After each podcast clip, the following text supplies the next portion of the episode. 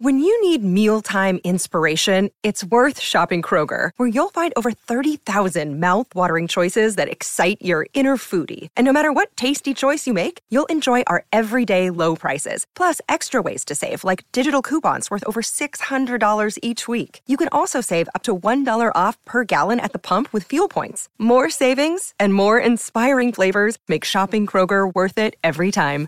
Kroger, fresh for everyone. Fuel restrictions apply.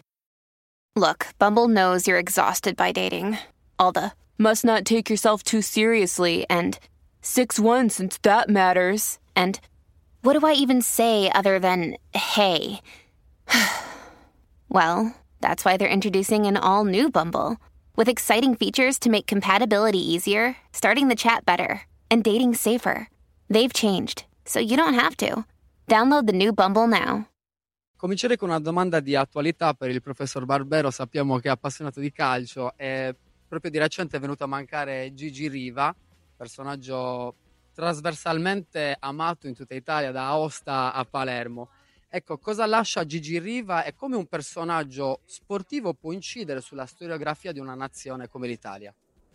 E diamine, è una domanda impegnativa eh. e anche Gigi Riva si sarebbe messo a ridere, secondo me, a sentirsi, come dire, considerato un personaggio storico. Eppure lo era. Che sia una domanda di attualità, sì, certo, perché purtroppo se n'è appena andato. In realtà per me è una domanda che mi riporta a quando ero ragazzino.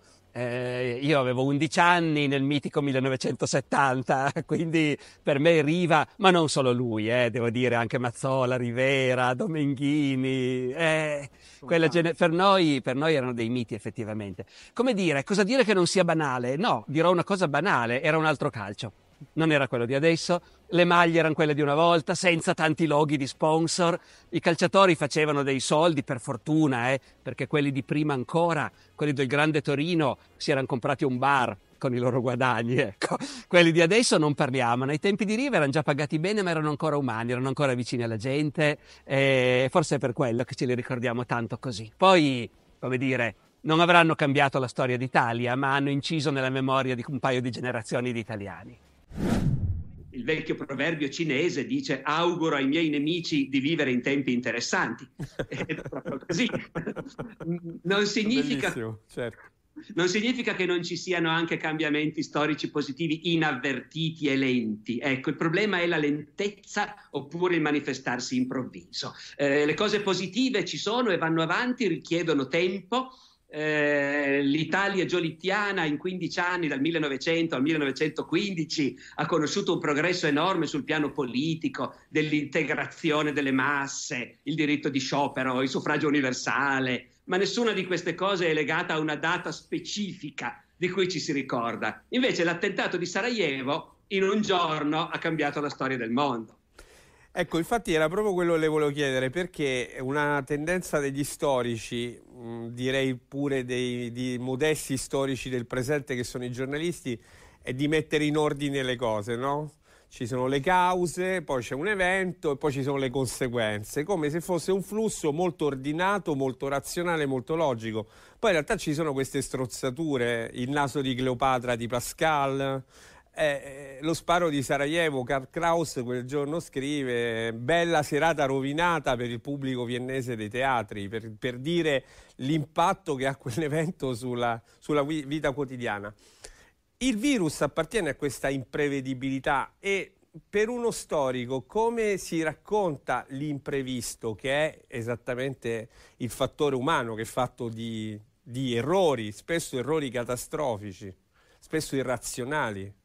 Certo, ma il virus in realtà, diciamo così, è fin troppo facile perché effettivamente ci sarà spazio per gli storici futuri eh, a chiedersi appunto es- se abbiamo capito esattamente dove è nato il contagio, eh, chi è stato il paziente zero, ricostruire l'andamento dell'epidemia nei diversi paesi. Va bene, però in questo caso, se non altro, noi non dobbiamo chiederci eh, quale complesso di, di, di attività umane ha prodotto questa trasformazione. Il virus è arrivato, per carità, se poi salta fuori che viene fuori da un laboratorio cinese o da un laboratorio della CIA, va bene. Ecco, ma cambiamo tutto, generale... anche, anche, i giornali cambiamo. Eh, in realtà quello che appassiona gli storici, eh, non tutti a dire il vero, eh. io per esempio comincio a averne quasi un po' abbastanza di questa nostra compulsione a cercare le cause delle cose. Ecco perché tu racconti degli avvenimenti eh, ed è già tanto se sei riuscito a ricostruire più o meno come si sono svolti, cosa è successo, e poi le persone vogliono sapere perché. Eh, eh, eh e i perché sono difficili da ricostruire e sempre in modo provvisorio. Mm, non, questo per carità fa anche il fascino del nostro mestiere, perché altrimenti si discuterebbe meno. Però le grandi discussioni sono a volte anche un po' sterili, eh, nel senso che le cause della guerra civile americana eh, sono da cercare nel fatto che si voleva abolire la schiavitù. Poi per 30 anni si dice no, non è vero niente, eh, sono gli stati del sud che hanno un'economia in conflitto con quella del nord. Eh, poi si dice no, invece no, abbiamo capito che era davvero la schiavitù il problema. Eh, allora, tutto questo è affascinante perché è un esercizio intellettuale continuo di scavo, di approfondimento e di argomentazione. Noi storici siamo anche degli avvocati che cercano di far trionfare la loro causa convincendo il pubblico, i colleghi, i lettori, che l'interpretazione giusta è quella che abbiamo, che abbiamo pensato noi. Ma sono sempre, come diceva lei, delle operazioni un po' artificiali, vanno fatte, ma sono un po' artificiali perché mettono ordine nella realtà quando la realtà ordinata non è. Eh, la storia è esattamente come le nostre vite, un caos di cose che si sovrappongono, che si contraddicono, di casualità, di azioni altrui. Metterci ordine significa capire, e quindi è importante farlo, ma significa anche falsificarla un pochino in un certo senso. Ecco, ma allora la conoscenza storica è utile a capire il presente, cioè serve conoscere eh, la battaglia di Lepanto per avere una chiave di lettura su quanto succede oggi nel Mediterraneo? Domanda che può sembrare retorica, ma non lo è, non lo è no, affatto. Eh, allora, secondo me anche qui rischia di esserci un equivoco sul fatto che la storia serve a capire il presente.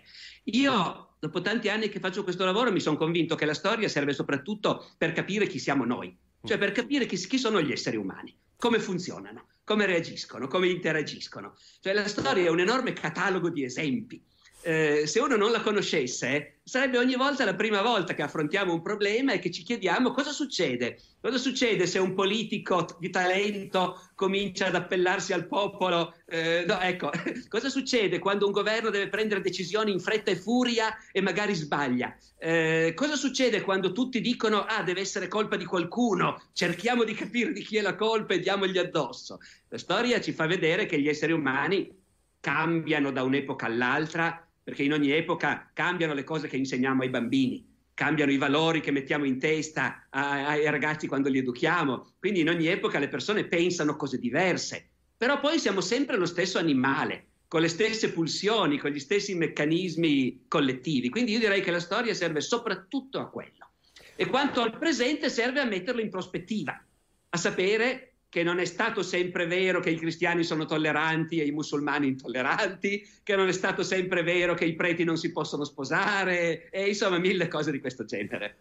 E quindi qual- è anche qualcosa che ci sfata una frase che ripetiamo sempre sul coronavirus, era giusto dirlo, l'abbiamo detta entrambi, non l'abbiamo detta soltanto noi, ma la frase senza precedenti, oppure siamo all'anno zero, oppure non era mai successo eh, in una stagione in cui quando parliamo di memoria forse pensiamo mm, subito alla memoria del computer prima che alla memoria del passato, ecco, ma non vorrei fare lo stesso errore, quindi le chiedo, questa, questa, idea che questa società sia particolarmente legata al presentismo, all'ultimo istante, all'ultimo frame, è davvero senza precedenti? O nel passato possiamo ricostruire società e civiltà che avevano con la memoria un rapporto ancora peggiore del nostro? È una bella domanda. Eh, io tenderei a pensare che l'essere umano, ecco, parliamo come vede appunto gli insegnamenti quali sono, cercare di capire chi, che razza di bestie siamo noi. Eh, l'essere umano in genere vive nel presente, eh, di cui capisce poco, ma è eh, l'unico orizzonte in cui si muove eh, quando abbandona il presente, di solito l'essere umano desidera prevedere il futuro, eh, spera o addirittura ha l'ossessione di prevedere il futuro. Eh, nell'antichità credevano di poter prevedere il futuro scrutando il volo degli uccelli o, o eh, i fegati delle galline. Eh, nel Medioevo i chierici, ed era già una cosa più ragionevole, speravano di prevedere il futuro in base alla Bibbia, eh, noi vogliamo calcolare il PIL dell'anno prossimo, eh, abbiamo tutti gli strumenti per calcolare il PIL dell'anno scorso, quello lo sapremmo fare. Invece vogliamo sapere quello dell'anno prossimo, eh, salvo poi che qualcosa di completamente inaspettato fa saltare tutte le previsioni. Il passato è una dimensione che vive in ciascuno di noi, ma dentro la memoria individuale, dentro la memoria della famiglia.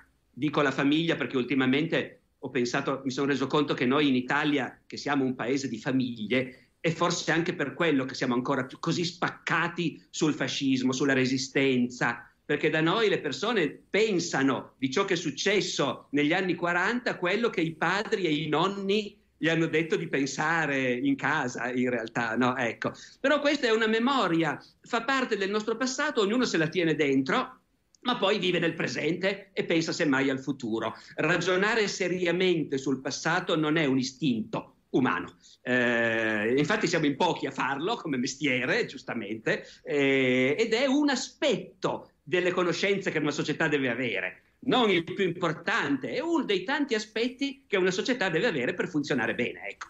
Senta, uno storico medievalista eh, del Novecento, Rimaru francese, diceva che lo storico è colui che riesce a comprendere un qualsiasi documento che provenga da un altro essere umano, cioè esattamente quello che ci stava dicendo lei poco fa. Eh, si possono descrivere le virtù dello storico, cioè quali capacità, quali qualità, quali talenti deve avere lo storico per mettersi in contatto con un altro che magari è vissuto molti, molti secoli fa? Ma io direi che le cose fondamentali sono per questo aspetto, perché poi il lavoro dello storico diciamo, presuppone un certo numero di tecniche che variano certo. a seconda del periodo di cui ti occupi. L'uso delle Se fonti, la scarsità eh, o la quantità le... delle fonti, ad esempio. Certo, e poi insomma, come dire, decifrare un'epigrafe romana è diverso dal leggere una pergamena medievale e va bene. Dopodiché, dopodiché si tratta di comunicare con altre persone. Cioè, lo storico deve avere empatia, deve avere la capacità di fronte a un testo poi ci sono anche altre fonti che non sono testi, eh? ma lì ci sono ad esempio gli archeologi che sono più capaci di utilizzarle. Noi storici anche adesso utilizziamo soprattutto i testi e magari le immagini. Chi è molto bravo come Chiara Frugoni che lei citava prima sa leggere in un'immagine quello che il pittore mille anni fa ha voluto metterci certo. e che a noi non risulta evidente. Ma parliamo di testi che sono il pane quotidiano. Tu sei di fronte a una testimonianza. Qualcuno ha scritto e ha scritto pensando, sapendo che poi altri avrebbero letto. Non c'è nulla che venga strano, forse, ma non nemmeno le lettere private sono rivolte comunque a qualcuno. Eh, le memorie sono fatte per essere lette dai posteri, specialmente le memorie dei grandi. Eh, I giornali sono fatti per essere letti dai lettori. Eh, tutti i documenti dei notai giacciono negli archivi, ma sono lì perché quando dovrò dimostrare che quella casa è davvero mia, andrò a prendere l'atto d'acquisto. Quindi sono forme di comunicazione è necessario saper leggere i testi senza prenderli alla lettera, anzi sapendo che c'è sempre una certa dose di falsificazione in una fonte scritta, che varia a seconda dei casi. A me è capitato di firmare mille pratiche dicendo che ero a Torino mentre in realtà quel giorno ero a Vercelli. Oh, no, ecco, ma D'altra parte, al caso opposto, ci sono le memorie di Napoleone, eh dove non c'è anche una parola a cui si possa credere. no, ecco. eh, un grande bisogna... propagandista ante litteram. Grande maestro. Chissà se avesse avuto i social, insomma. Per carità, l'avremmo ancora adesso in buona parte. ecco, eh. lei eh, i suoi lettori lo sanno bene, è un grande narratore di battaglie. Eh, citavo prima i libri, Lepanto, Waterloo, eh, Adrianopoli, Caporetto. Eh, intanto perché questa passione per le battaglie sul piano personale? Poi leggendo questi libri si vede sempre come a proposito di imprevedibilità, i fronti partono in un modo e arrivano in un altro. Per esempio, eh, Napoleone all'alba del 18 giugno dice eh, ai suoi mm, generali eh, 90 possibilità su 100 ci va bene e non abbiamo neanche 10 possibilità che ci vada male. Poi verso l'ora di pranzo dice abbiamo ancora 60 possibilità. Eh, E tre, se cosa pensa della metafora bellicista che è stata continuamente evocata per questa vicenda dell'epidemia del coronavirus, la guerra, la prima linea, il fronte, gli eroi, certo. il bollettino, il bollettino medico delle ore 18. Sì, sì, sì. Dunque lei mi ha fatto tre domande e non credo che riuscirò a ricordarmele tutte e tre. Poi allora lei me le ripeto. Io comincio Perché dalla... le interessano le battaglie? Allora, la risposta vera che da un po' di tempo ho cominciato anche da, a dare in pubblico, perché tanto alla fine uno non ha più niente da nascondere, è, è che io sono uno che da bambino giocava ai soldatini e quella è la vera risposta al di là del fatto che ogni tanto ci gioco tuttora un po' si capisce eh? vabbè, beh, è una passione diciamo non tutti i maschietti ce l'hanno ma molti maschietti ce l'hanno la passione per i soldatini i film di guerra e queste cose qua e, e poi io ho imparato praticamente a leggere su una rivista che era Storia Illustrata bellissima, che era la bellissima. degli anni 60 bellissima. 70 ce l'avevo per casa e lì la storia eh, che il pubblico vuole era la storia della Grande Guerra, della Seconda Guerra Mondiale, quella era la storia per me da bambino. Eh, poi però, e qui forse già rispondiamo anche in parte alla seconda domanda, si, lo storico scopre che studiare gli uomini in guerra è straordinariamente interessante perché la guerra è una situazione, per carità, frequentissima in passato, ma comunque eccezionale. E allora, studiare gli uomini in guerra vuol dire tante cose, eh, vuol dire capire cosa significa essere lì, quindi se ti interessi al, al vissuto, all'esperienza umana, a che cosa possono sopportare gli uomini e come reagiscono, e beh, allora lì devo dire, forse la grande guerra è l'esempio veramente estremo. Eh? Eh, quando, e in questo modo rispondo anche già un po' alla terza domanda, vede che alla fine vengono tutte insieme. Quando scoppia la grande si scopre, si scopre che anche nei paesi democratici un governo ha il diritto di chiedere ai cittadini tutto quello che vuole.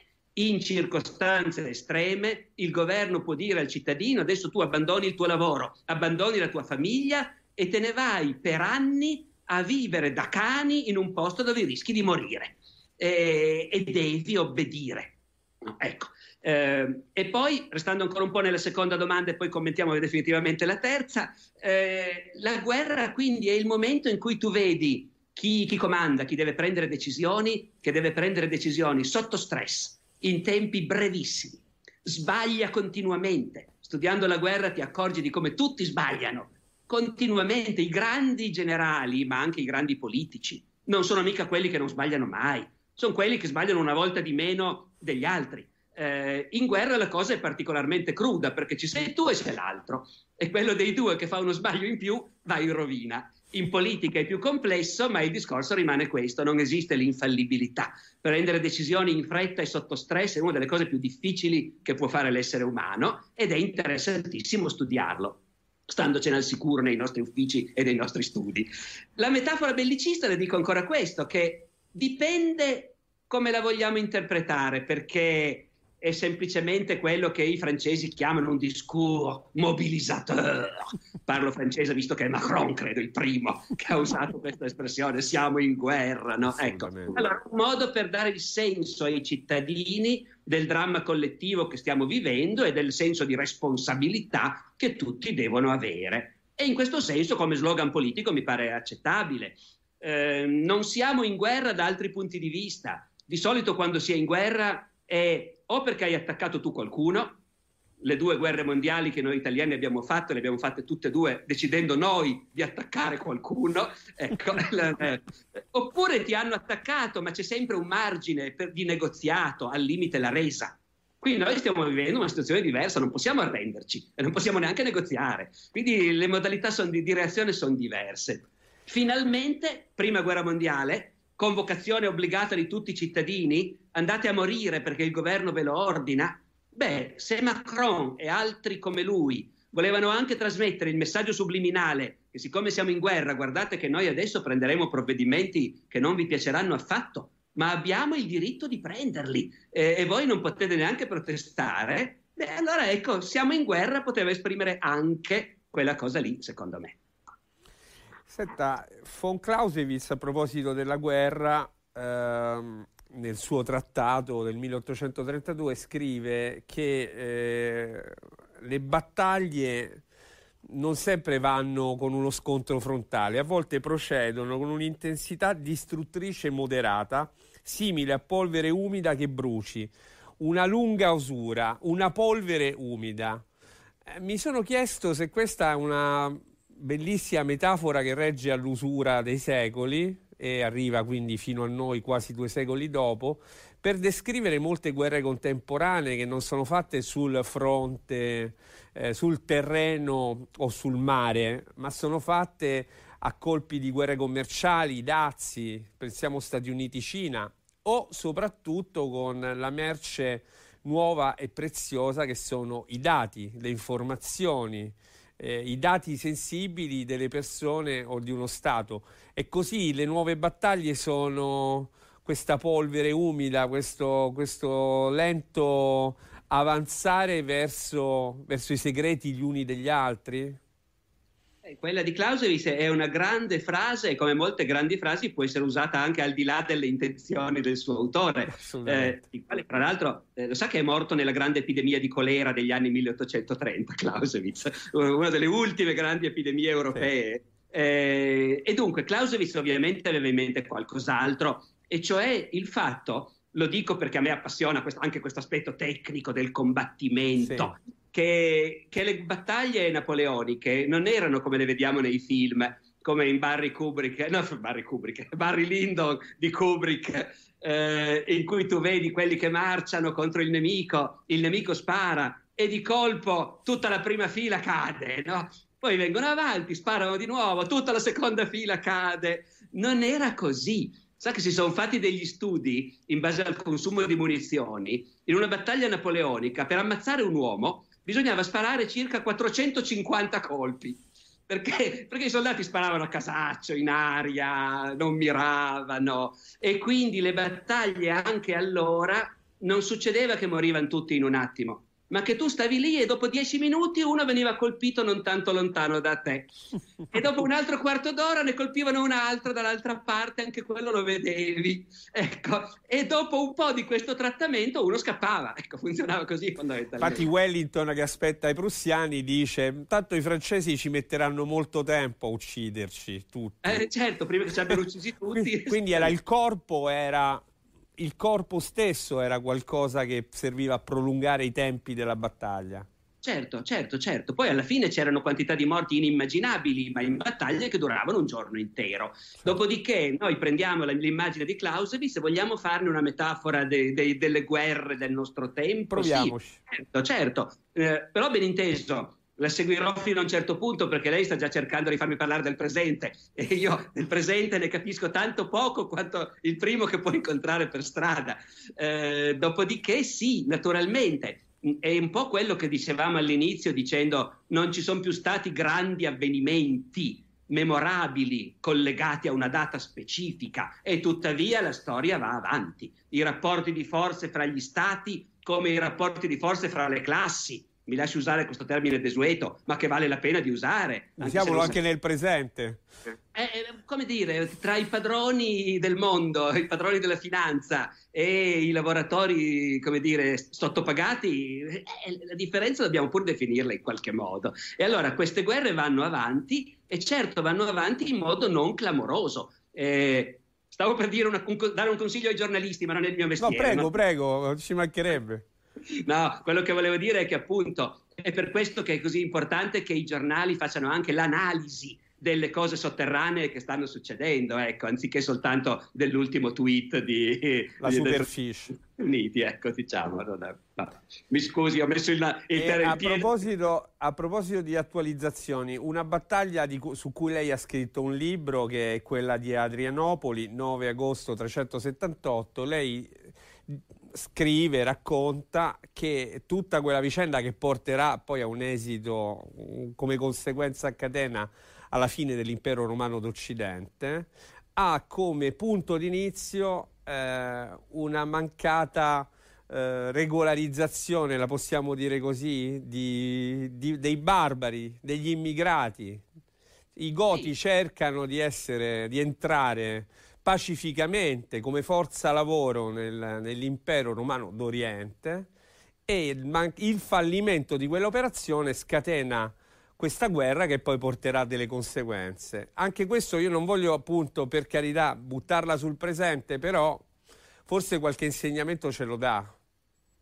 Senza e comunque, dubbio. è comunque, scusi professore, è comunque l'immagine dell'invasione dei barbari è un'immagine continuamente usata, la stessa immagine di Lepanto, ci sono addirittura delle associazioni che si chiamano così e che parlano di tutt'altro, parlano degli immigrati di oggi, non dei certo. turchi di ieri. Certo, certo, infatti. Eh, no, allora, su questa faccenda in realtà appunto non, non, non mi sta trascinando su un terreno contro la mia volontà perché io stesso studiando queste vicende, e cioè l'immigrazione e poi le invasioni barbariche nell'impero romano, e non ci si può non rendere conto eh, del fatto che lì c'è sotto qualche cosa che parla anche al nostro presente. Eh, ce ne rendiamo conto adesso, ben inteso, eh, perché cent'anni fa, quando studiavano le invasioni barbariche, non veniva in mente a nessuno che fosse un interessante problema di immigrazione. cent'anni fa ci vedevano l'eterno scontro fra la razza latina e la razza germanica, che era una cosa che a quell'epoca sembrava molto più interessante, molto più attuale. Oggi non ce ne importa più niente invece di quella direzione lì, magari della Germania un pochino. Ecco, appunto, appunto, lì poi, poi ci arriviamo. D'accordo, ma non delle razze, appunto. Eh, e invece l'immigrazione sì. Allora, quando io, io, ho parlato spesso di queste cose e so che online ci sono siti che estrapolano pezzettini di miei interventi su questo tema, eh, sia in un senso sia nell'altro, perché qui eh, ce ne dà fin troppi di insegnamenti questa vicenda. Perché? Perché la vicenda è quella di un impero che a un certo punto, anche per colpa di grandi epidemie, la peste antonina, che era poi il vaiolo, il morbillo probabilmente, che spopola l'impero romano a partire dall'epoca di Marco Aurelio. E non è certo un caso se noi vediamo che proprio in quell'epoca l'impero romano comincia ad accogliere immigrati. Hanno bisogno di manodopera. E quindi cominciano ad accettare, quando dei barbari si presentano alla frontiera scappando dalla fame o dagli unni e chiedono di entrare, anziché ammazzarli tutti, che era la prassi normale dei romani prima, cominciano a farli entrare e li integrano e per generazioni questo arrivo di manodopera da fuori rappresenta una forza dell'impero romano e lo trasforma anche, lo rende sempre più multietnico. Alla fine l'impero romano è un impero dove metà dei generali dell'esercito sono figli di immigrati, barbari, e la gente li vede e li riconosce ancora dall'aspetto. Tu sei un germano in realtà, però sono diventati romani fino al midollo. E quindi questa, diciamo, è la parte che si potrebbe facilmente strumentalizzare da sinistra dicendo, ed è giusto, eh, non è solo una strumentalizzazione, l'immigrazione ben gestita ha rappresentato in quel caso per secoli una forza di, quelli, di quella società, di quel mondo. D'altra parte è verissimo che a un certo punto questa integrazione ha cominciato a far fallimento. Eh, dei, è strano che ci sia un singolo caso specifico come questo dei Goti, che da solo è sufficiente a invertire la tendenza. È vero che era probabilmente l'operazione di inserimento più grossa mai tentata in un unico momento, va male, va male per l'inefficienza, la corruzione dell'amministrazione romana, per il menefreghismo generale, per lo sfruttamento a cui questi immigrati vengono assoggettati. Sta di fatto che questi immigrati si ribellano e, e l'immigrazione diventa invasione. Ora è chiaro che questo significa anche che non bisogna andare in giro serenamente dicendo che l'immigrazione è di per sé sempre solo una cosa positiva eh, che crea ricchezza e basta. Crea anche tensioni, squilibri che vanno governate eh, naturalmente, altrimenti, altrimenti si corrono dei rischi. E qui capita che un singolo pezzettino di un mio discorso come questo venga preso e magari usato da siti tipo Lepanto per dire appunto eh, il contrario, di... ma questo, questo succede spesso eh, purtroppo. Eh, però questo, proprio queste ultime cose che stava dicendo, cioè sul fatto che quel corpo imperiale era comunque aggredito dalla corruzione, dall'inefficienza del sistema amministrativo, anche da imperatori che cominciano a essere via via sempre meno autorevoli, sempre meno riconosciuti anche dalle loro truppe, ci dice un altro aspetto molto interessante del lavoro dello storico, cioè quando si racconta eh, una civiltà che sta finendo, una civiltà che sta tramontando. Cosa succede quando, quando siamo vicini in presenza di una fine? Eh, questo è successo anche, anche recentemente, mh, ad esempio alla fine della Prima Guerra Mondiale sono venuti meno imperi che avevano centinaia di anni alle spalle eh, nel 1989-1991 è venuto, è venuto meno il cosiddetto impero sovietico che comunque aveva caratterizzato tutta la storia del Novecento.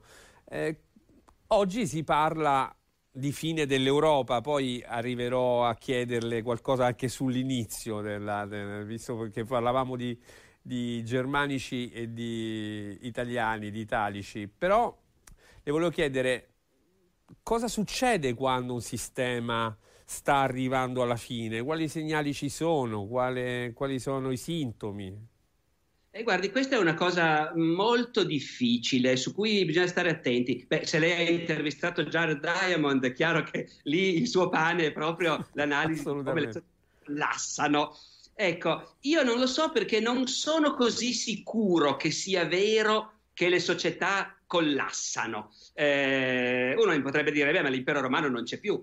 Certo, l'impero romano non c'è più perché si è trasformato profondamente, ma si è trasformato in modo così lento che chi c'era dentro in realtà non se ne accorgeva, mica fino in fondo. Eh, società che sono collassate sono le società precolombiane, per esempio. Lì sì, Lì i Maya ci sono ancora e fra loro parlano ancora le loro lingue, ma sono stati completamente assoggettati e integrati in un mondo, in una civiltà, in una religione, in una lingua diverse, aliene, venute da Marte, cioè dall'Europa. Eh, ecco. Ma in realtà poi appunto io non sono così sicuro che le società collassino davvero, invece si trasformano molto lentamente. Gli antichi egizi eh, al tempo dell'impero romano erano già qualcosa di antichissimo. C'erano i turisti che andavano a visitare le piramidi, e lasciavano i graffiti nelle tombe dei faraoni, già al tempo dell'antica Roma. Però intanto gli egiziani a quel tempo continuavano a imbalsamare i loro morti, a pregare i loro dei con la testa di sciacallo, a parlare la loro lingua. Eh, le civiltà si trasformano molto lentamente, secondo me.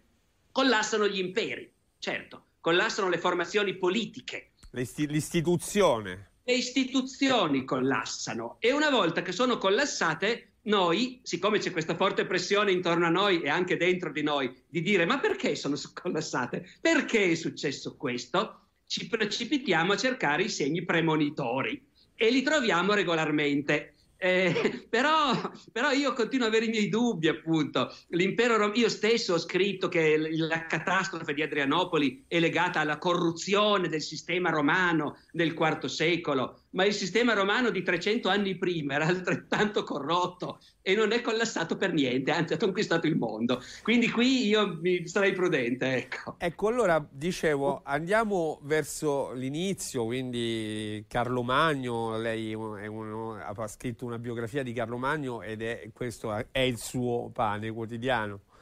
Eh, quando si dice ah ma questa Unione Europea non ha storia alle spalle, senza radici, c'è stato un, un, grande dibattito che ha avuto anche una ricaduta politica sulle radici storiche dell'Europa, giudaico-cristiane, illuministe, radici senza aggettivi.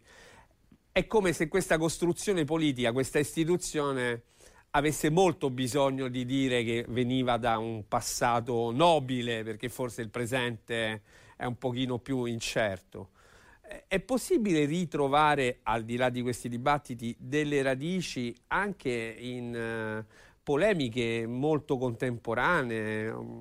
Solo nelle ultime settimane i paesi del sud Europa hanno presentato un documento, i paesi del nord ne hanno presentato un altro, la Francia era in mezzo.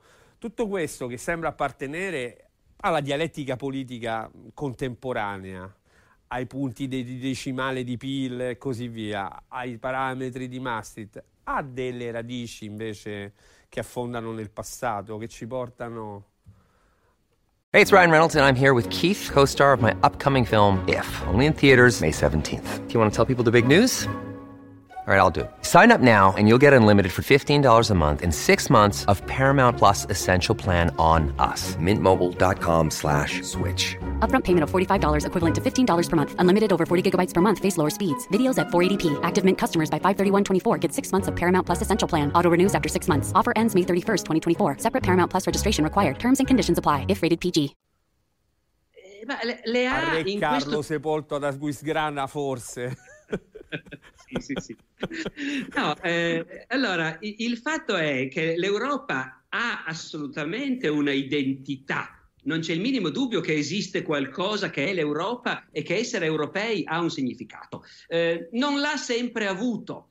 Per esempio, nell'impero romano dell'Europa non importava niente a nessuno, perché un antico romano era molto più a casa sua in Egitto o in Siria che non sul Reno. Eh, se poi lo sbattevano in Britannia era per punizione perché quelli erano gli estremi confini del mondo. Ecco, eh, quindi quello era un impero strutturato su tre continenti, europeo, asiatico, africano. L'Europa nasce in realtà quando cade l'impero romano d'Occidente, perché i barbari arrivano solo qui da noi eh, I vandali sono arrivati anche in Africa, ma poi li hanno fatti fuori. Eh, semplificando, i barbari arrivano solo in Italia, in Francia, in Spagna, in Britannia, non nelle altre parti dell'impero romano. Nelle altre parti dell'impero romano arriveranno poi gli arabi, i turchi, per esempio, ecco, che condividono con noi le radici romane. Le radici romane sono altrettanto importanti in Marocco di quanto non lo siano in Francia, supponiamo. Eh, però poi, appunto, si comincia invece a parlare di Europa. E l'Europa è un continente straordinario, è un continente piccolissimo che al suo interno ha una quantità di diversità linguistiche e culturali senza paragoni, credo, da nessuna parte del mondo. Se uno prende, ritaglia l'Europa e la applica sulla Cina, ma da nessuna parte trovi una tale diversità di lingue, di esperienze, di luoghi. Eh, L'Europa è un esperimento straordinario di convivenza di uomini diversissimi fra loro in un fazzoletto di terra. Allora, essere europei vuol dire qualcosa, vuol dire avere tutto questo alle spalle, vuol dire avere alle spalle la civiltà cristiana, anche se pretendere di metterla in una Costituzione è una scelta con cui io non sarei d'accordo, evidentemente.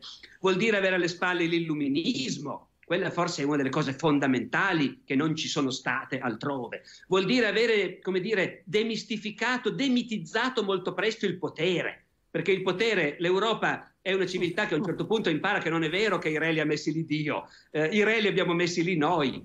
Questa cosa la dicevano già nel Medioevo eh, e dopo il Medioevo cominciano a tagliare la testa ai re che pretendono di imporsi sui loro popoli contro la loro volontà. Ecco perché poi i miei fan vogliono che io li guidi al socialismo nei loro siti, perché racconto che appunto una delle cose fondamentali dell'identità europea è che noi tagliamo le teste ai re quando se lo meritano. Ecco.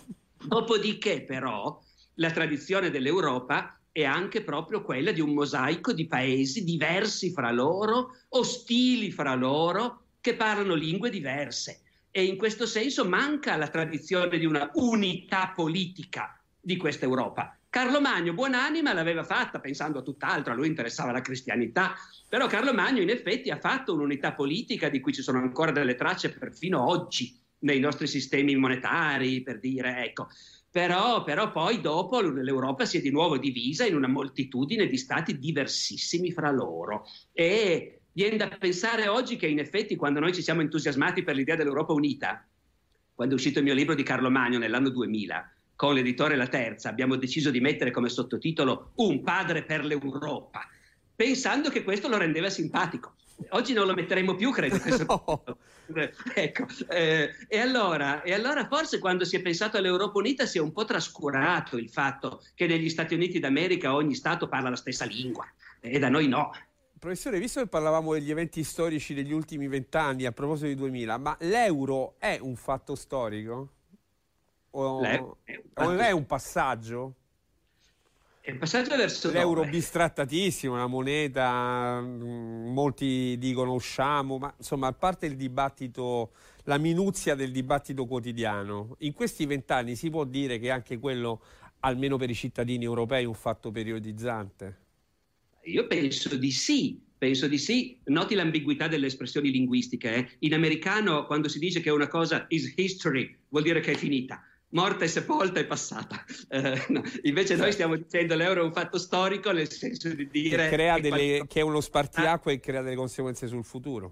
Sì, no, certamente, perché la storia del denaro è una storia importantissima. Eh, certo, qui non voglio essere profeta di sventure, lungi da me, ma un'altra cosa che ho imparato facendo questo mestiere è che le valutazioni le puoi fare con sicurezza solo quando le cose sono finite. E finché non sai come è andata a finire è molto difficile dare, dare, una valutazione che sia anche in qualche modo un giudizio. Ecco. Eh, io spero che di conseguenza che una valutazione sull'euro si potrà dare solo fra molto, molto, molto tempo.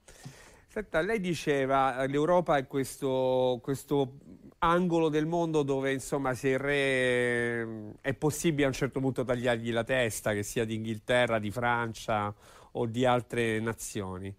E in, anche in queste settimane è stata ripetuta più volte eh, la frase di Carl Schmitt, sovrano è chi decide sullo stato di eccezione, perché siamo sicuramente in uno stato di eccezione. Solo che nel frattempo il potere com'è diventato? Il potere si è secolarizzato, si è laicizzato, è diventato, certo non è più sacrale, non è più taumaturgico, ma forse è veramente troppo, troppo simile ai governati, forse addirittura è un passo sotto i governati o almeno cerca di esserlo per essere più simpatico. Cioè, com'è questa parabola del potere da Carlo Magno a Boris Johnson? Ecco, ne, dico uno a caso. Per restare all'estero. No, allora, eh, anche qui bisogna vedere perché è chiaro che in passato ci sono stati mondi in cui si diceva che governi il popolo, è assurdo. Nell'antica Grecia c'erano città democratiche e c'erano dentro queste città delle minoranze di ricchi, nobili, colti, i quali dicevano ma questo sistema fa schifo, è un sistema in cui un poveraccio qualunque vota e il suo voto io. Io faccio sport, vado in palestra, conosco la musica, la filosofia e, e, e, il rematore della galera analfabeta conta quanto me. È una vergogna. Allora, questi discorsi si sono sempre fatti. Poi si è sempre visto che quando governano in pochi, loro dicono che così governano i migliori. In realtà non è vero, governano semplicemente i più ricchi. Quando governano in pochi, sono i più ricchi che governano. E anche quando un sistema programma di dare il potere a persone allevate appositamente per questo, le monarchie di una volta erano questo, no? Eh, il re lo fa uno che fin dalla nascita è stato abituato al fatto che dovrà governare, ha avuto un'educazione speciale, sarà molto migliore di uno preso a caso in realtà se uno analizza i vari re che si sono succeduti nella storia, la percentuale di imbecilli e di incapaci è uguale a quella di qualunque altra categoria. Allora forse aveva ragione Lenin che diceva che la cuo- anche la cuoca deve saper governare lo Stato. Chi lo sa, ma non è detto, ecco, la cosa non è così chiara. Ci sono meccanismi nelle democrazie che ovviamente spingono i governanti a volersi fare, a essere vicini al popolo, Oggi noi abbiamo l'impressione di una particolare degenerazione in questo senso, ma non è mica la prima volta. Eh. Nell'America dell'Ottocento, che era il paese più democratico del mondo, era normale prendere in giro i politicanti come dei cialtroni qualunque. Diceva Mark Twain, chi è che fa il politico? Andate a vedere gli orologiai falliti, i giornalisti che non vendono, ecco, e, e che appunto adulano la plebe per farsi votare. È uno dei mali della democrazia. La democrazia non è mica un sistema perfetto. Meglio se si riesce a eleggere persone che non corteggino in modo così sfacciato la gente. Però è anche vero, direi ancora questo, che in tempi normali noi eravamo abituati a una situazione in cui al politico si chiedeva bene o male di comunicare poi faceva delle cose importanti, ma quelle importanti le faceva spesso sotto banco. Eh, tutto il tema degli appalti, della gestione dell'economia, certo. porti con la finanza. Per il resto comunicava, comunicava poco perché non c'erano grandi cose su cui discutere.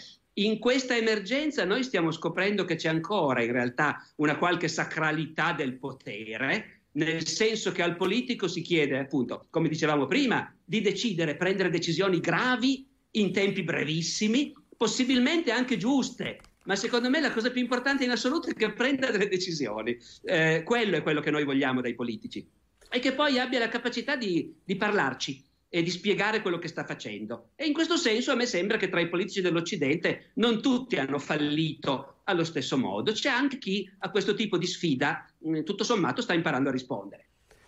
Avviandoci purtroppo verso la conclusione, ancora un paio di domande. Una vorrei tornare in Italia e parlare anche del, del, del suo libro su Caporetto, perché la tragedia nazionale, la grande sconfitta, lei cita eh, gli alti gradi dell'esercito dopo la sconfitta.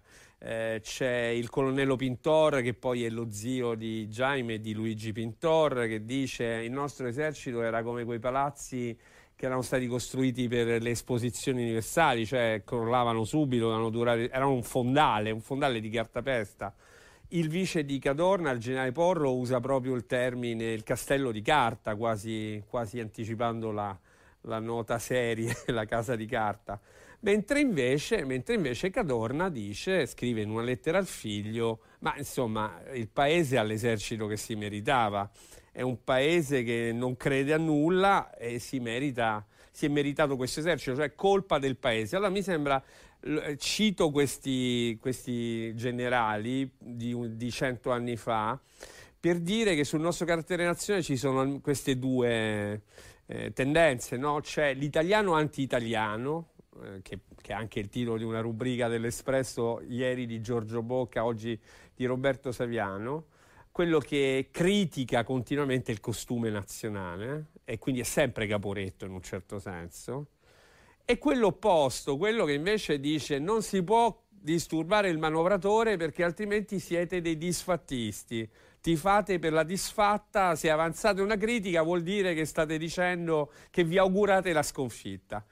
Allora, in questi giorni che è stato detto anche con una certa retorica, lo lasci dire, che è tornata la comunità nazionale, che abbiamo cantato l'inno dai balconi e così via, questi, questi due atteggiamenti sono stati sommersi ma sono destinati a riemergere oppure abbiamo visto forse qualcosa, non oso dire senza precedenti, ma qualcosa di nuovo, di meno scontato?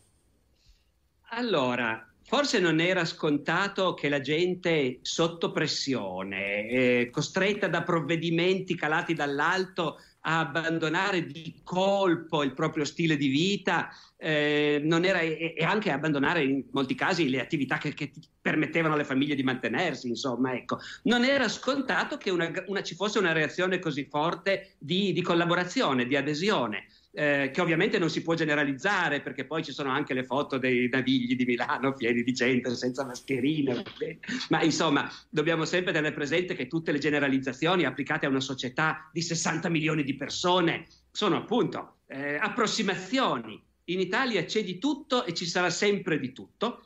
In Italia ci sarà sempre più che in altri paesi il gusto di dire che viviamo in un paese tremendo, eh, peggiore di tutti gli altri. Questa è una delle caratteristiche che accomunano gli italiani. Eh, e, Nessun altro sarà... paese al mondo sarebbe stato possibile che, e poi bisogna solo ci sono e i puntini poi, aperti, bisogna solo completare la frase. Esattamente, qualunque cosa, salvo poi scoprire che anche in Francia non hanno le mascherine, che anche in Inghilterra hanno smesso di spendere per gli ospedali e così via. Ma noi italiani godiamo moltissimo a pensare che da noi veramente siamo... Ecco. Eh, questo fa parte del carattere nazionale, che è un concetto molto poco scientifico, più da chiacchiera da bar, però lo usiamo tutti. Il carattere nazionale chiaramente esiste, anche se è difficilissimo definirlo. Eh, così come una caratteristica degli italiani è di essere divisi da una regione all'altra, divisi da ostilità nord contro sud, eh, ogni regione crede di essere diversa e di essere meno italiana in fondo rispetto agli altri e questo è ciò che ci rende tutti molto italiani. Non c'è niente di più italiano che il dire noi in fondo, non, noi veneti o noi siciliani non siamo veramente italiani, quello è il tasso dell'italianità. Quindi queste cose, queste cose, rimarranno, però certo che la gente dai balconi eh, appenda le bandiere, canti l'inno nazionale o applauda è una cosa tutto sommato affermato che è una cosa positiva e forse non era così scontata, visto il clima generale di depressione e sfiducia che negli anni con la crisi è andata montando ecco, nel, nel paese. Qualcosa di molto tipico del Medioevo era la familiarità con la morte, che faceva parte del ciclo della vita, qualcosa che si era eh, un po' rimosso nella nostra società contemporanea e che il coronavirus ci ha riproposto con estrema drammaticità. Sì, in realtà anche qui c'è una contraddizione perché società, diciamo, noi stiamo vivendo una tragedia con questa epidemia e ovviamente il dolore di chi ha avuto dei morti è, è incalcolabile, però, come dire, complessivamente la grande maggioranza della gente non è toccata direttamente dalla morte per coronavirus. Ed è, se vogliamo, un tratto appunto della nostra epoca, eh, il fatto che si sia deciso che invece questa minaccia è assolutamente decisiva e bisogna sventarla eh, a, costo, a costo di sacrificare cose che sembravano invece sacre fino a ieri, il PIL dell'anno prossimo per l'appunto, no? eh, a, a costo di creare poi davvero sacrifici pesanti per tanta gente. Altre società in altre società l'abitudine alla morte voleva anche dire va bene, ogni estate c'è qualcuno che muore di qualche avvelenamento alimentare, di dissenteria, ogni inverno ci sono i vecchi che muoiono di polmonite e cosa volete che sia? È la natura. Noi, era la natura. Noi abbiamo reagito in questo modo Probab- da un lato si potrebbe dire una cosa molto positiva, cioè il nostro senso che la vita va difesa e protetta a tutti i costi ci ha portato perfino a dire va protetta anche a costo di mandare in rovina l'economia, cioè la cosa fino a ieri più sacra. Dall'altra c'è anche probabilmente però un, rifletto, un riflesso condizionato di questo orrore della morte non accettata e non conosciuta che significa che di fronte a cifre di morti che appunto in altre epoche sarebbero sembrate insignificanti, noi invece eh, abbiamo, abbiamo, deciso che bisognava reagire assolutamente. Ecco, mm, mi sono imbarcato in un discorso complesso, non sto in nessun modo no, no, dicendo chiarissimo, chiarissimo. non portano questi morti perché sono pochi, eh, non è così ovviamente. Ecco. No, no, chiarissimo, chiarissimo. Ma è perché la paura quindi ha funzionato da motore, la paura della morte, la paura della fine, qualcosa di veramente molto naturale ha, sì, ha portato realtà... anche a un cambiamento delle strutture politiche, economiche, almeno in questi mesi? in questo momento sì. Poi appunto sì. sarà interessante vedere cosa succederà cosa... dopo, se esatto. avremo imparato qualcosa di utile e se le priorità della politica cambieranno. Senta, lei ha scritto una cosa che quando l'ho letta sono rimasto così, ma poi la peste nera nel 1348 è stata sconfitta non dal vaccino, è stata sconfitta dalla burocrazia. Cioè a un certo punto qualcuno ha capito che funzionava, che si passava, che si trasmetteva per via di contagio e ha cominciato a mettere una marea di bolli, certificati, passaggi a livello, fiorini, ovviamente, e così via. E alla fine la, la, peste nera è stata sconfitta dalla cosa meno, pros, meno poetica, eroica e, e che possa immagin- essere immaginata. Il bollo Potrà, sì, andrà così pure per il coronavirus. Alla fine il coronavirus sarà sconfitto eh, da questa marea di autocertificazioni che hanno a un certo punto invaso le nostre vite. Ma eh, effettivamente, come dire, i no- tutti i governi hanno applicato automaticamente, fin dal primo momento, dei protocolli che sono stati inventati nel Medioevo e che io non certo. avrei neanche detto che fossero ancora nella memoria collettiva. E invece queste misure automatiche, cioè segnalare i casi, fondamentale. Appena c'è un caso da qualche parte bisogna saperlo e, smet- e, chiudere i collegamenti con quel luogo. Noi interrompiamo i voli, chiudiamo gli aeroporti, loro chiudevano le porte delle città nel Medioevo. Certo, eh, certo, l'informazione certo. è ancora più del bollo l'informazione. Le burocrazie europee alla fine del Medioevo hanno capito che bisogna sì sapere le cose il più in fretta possibile per reagire. E di nuovo è una cosa che fa la civiltà occidentale in altre civiltà altrettanto grandi e profonde non sono andati così avanti in questa strada della, della prevenzione e del controllo.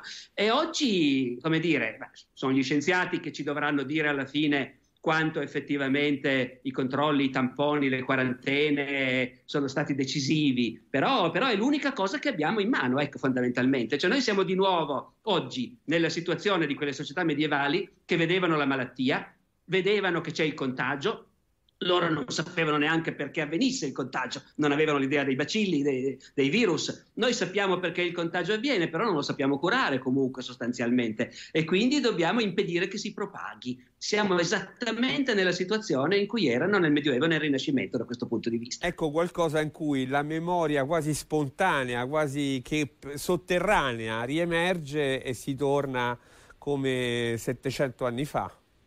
Sì, sì, appunto automaticamente, sì. poi per carità, io sottovaluto, ci saranno stati dei protocolli già pronti, anche se tutto quello che si legge sui giornali è che i protocolli erano nei cassetti e nessuno ha pensato ad applicarli. Quindi... Quindi, quindi, professor Barbero, in conclusione, quale parziale, imperfetta lezione ci stanno dando queste settimane, con tutte le premesse e per fortuna la storia è una scienza parziale imperfetta come parziale imperfetto un essere umano? Allora, io, forse una lezione che possiamo cominciare a trarre è che la tenuta di una società davanti a una sfida improvvisa, inaspettata, dipende anche proprio dalla, dalla coesione dei cittadini, dal senso dei cittadini che vale la pena di, di fare dei sacrifici e partecipare. E questa è una cosa che può sembrare scontata, però appunto a me sembra che nelle nostre società negli ultimi decenni si sia investito poco nella coesione, nel dare ai cittadini il senso che sono parte di qualcosa, di qualcosa per cui vale la pena di combattere, eh, perché in fondo il messaggio era basta che l'economia tiri e tutto andrà bene. Eh, eh, no, ecco, la società si è anche molto frammentata, divisa, si partecipa di meno a tante cose che coinvolgono tanta gente tutti insieme. Non ci sono più i partiti di massa, i sindacati non sono più quello che erano, ci sono innumerevoli associazioni, ma molto piccole. Eh, è un mondo inevitabilmente diverso da quello di quando, eravamo, quando ero piccolo io. Tutti gli italiani guardavano lo stesso programma televisivo, c'era un unico canale e questo creava una coesione straordinaria. Oggi non si tornerà mai più a quello, ma bisogna che la politica investa nel dare a ogni cittadino il senso che dopo tutto lui conta qualcosa e che è parte di qualcosa, perché poi appunto la, la catastrofe può arrivare all'improvviso, non sappiamo in che forma, e lì si vede se una società tiene. E, e, c'è, ultima domanda, qualcosa invece sul piano personale che porta con sé da queste settimane, da questi mesi di autoisolamento, di eh, privazione di, di quello che è la nostra vita quotidiana? Ma guardi, io in realtà mi sono reso conto che, che stavo esagerando nell'altro senso, ero sempre in giro, se, accettavo continuamente inviti, conferenze, lezioni, eh, per carità ne rifiutavo già molti, già cominci- come spesso succede si comincia già prima della crisi a intuire i segni premonitori, io avevo già cominciato a cercare di tenermi un po' più libero per vivere la mia vita e per studiare i miei documenti medievali, che è la cosa che so fare davvero e che mi piace fare, e oltre che giocare giocare a soldatini ogni tanto a Wargame. e, dopodiché, dopodiché adesso veramente ho sperimentato come nonostante tutte le restrizioni e, e, il dolore che c'è intorno, però anche stare da soli a riflettere, per chi fa il mio mestiere, stare da soli a riflettere, a lavorare senza troppe sollecitazioni esterne è una cosa preziosa. Io personalmente vorrei non perderlo questo. Grazie. Eh, potremmo andare avanti ancora a lungo, ma lei ha da fare e credo, spero che, che chi ci ha seguito sui social sia soddisfatto almeno in parte. Lei sta scrivendo, forse ha già terminato una biografia di Dante, per, se non sbaglio, che uscirà sì, nei prossimi sì, mesi, sì, vero? Perché prossimo sarà l'anniversario della morte di Dante del 1321 e a Dio piacendo ci saranno grandi celebrazioni e convegni e insomma e qualche anno fa Giuseppe la Terza mi ha proposto questo tema e mi sono lasciato prendere.